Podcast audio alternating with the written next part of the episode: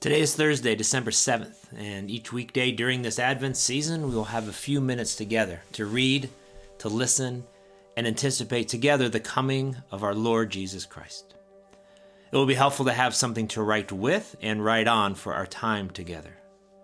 My name is Dale, and I thank you for joining in with me. As we begin, take a moment and ask God to clear your mind of the things you are thinking about or worrying about right now. You see, sometimes our minds keep pulling us to think or remember about so much because it doesn't want us to forget the details that just seem so important. So if you need to push pause and write some of those things down, go ahead and do that so that you can uh, free your mind and focus for the next few moments that we have together. You can pray a prayer like this Father, Son, and Holy Spirit. Please clear my mind of the things that are filling it right now. Help me to be present with you so that I can hear what you want to say to me today.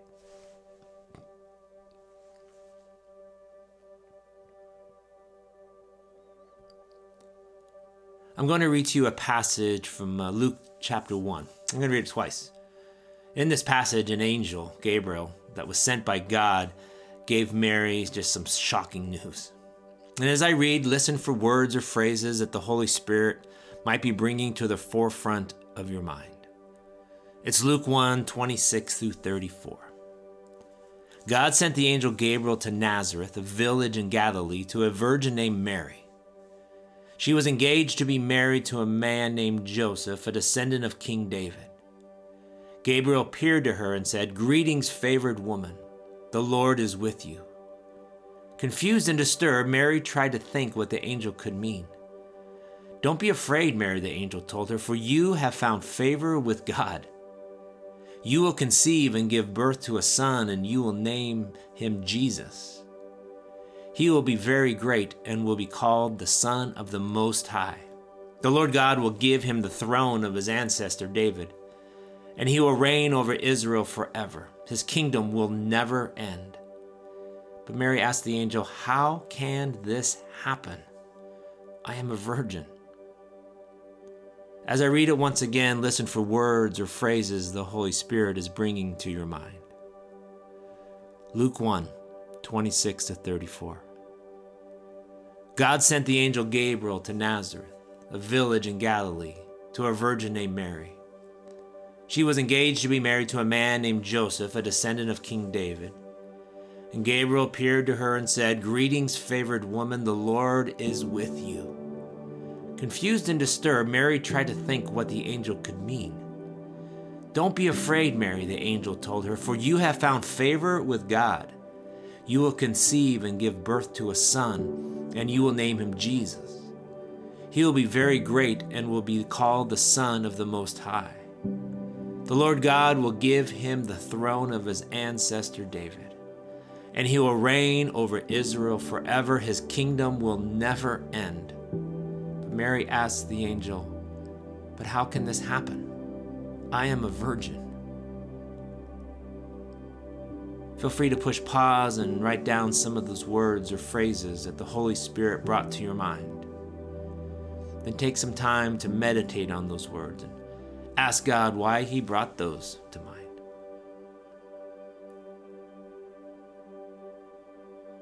You were to ask me how it happened, I'd say, I don't know. I mean, I attended biology class. I'm the father of a child, so I can explain the steps uh, for humans to, take to make a baby. But how that happened between the finite and the infinite, I don't know.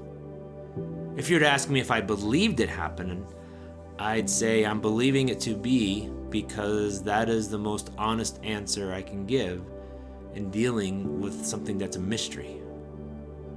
From his book Honest Advent, Scott, author Scott Erickson writes At the heart of the Christ story is a mystery.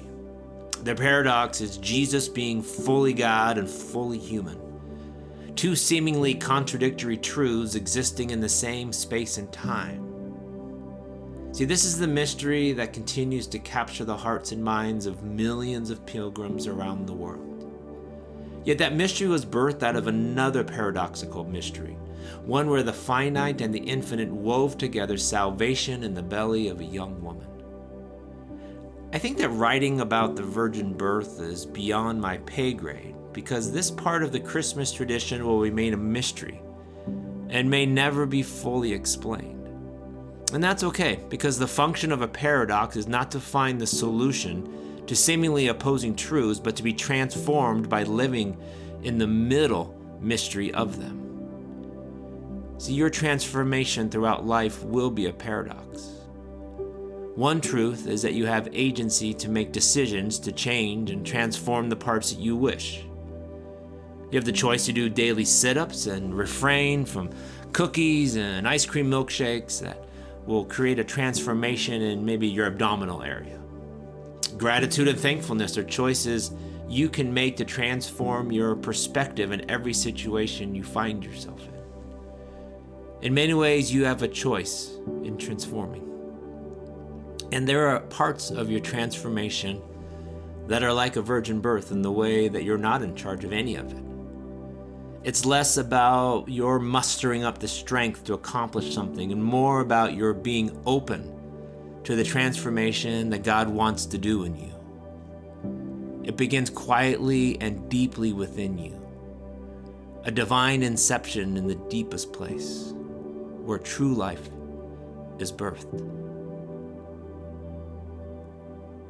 You see, a newness of life is what we all desire.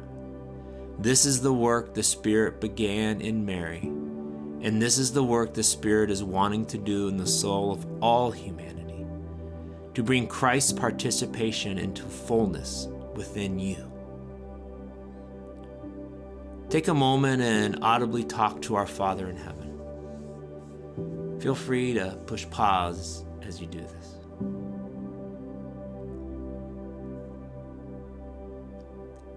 I'm going to read our scripture today one more time and then close our time in prayer.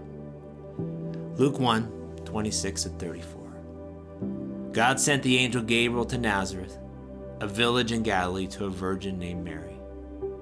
She was engaged to be married to a man named Joseph, a descendant of King David. And Gabriel appeared to her and said, Greetings, favored woman, the Lord is with you. Confused and disturbed, Mary tried to think what the angel could mean.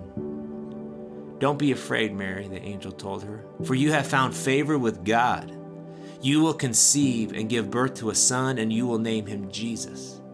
He will be very great and will be called the Son of the Most High. The Lord God will give him the throne of his ancestor David, and he will reign over Israel forever. His kingdom will never end. Mary asked the angel, But how can this happen? I am a virgin. Father, may this Advent season be filled with your light instead of the darkness of this world. Help me to discard my masks and push aside the distractions in order to be authentic and vulnerable before you, my family, my friends, and my neighbors. Father, guide me this Advent season to be an offering of praise to you. In the name of the Father, the Son, and the Holy Spirit. Amen.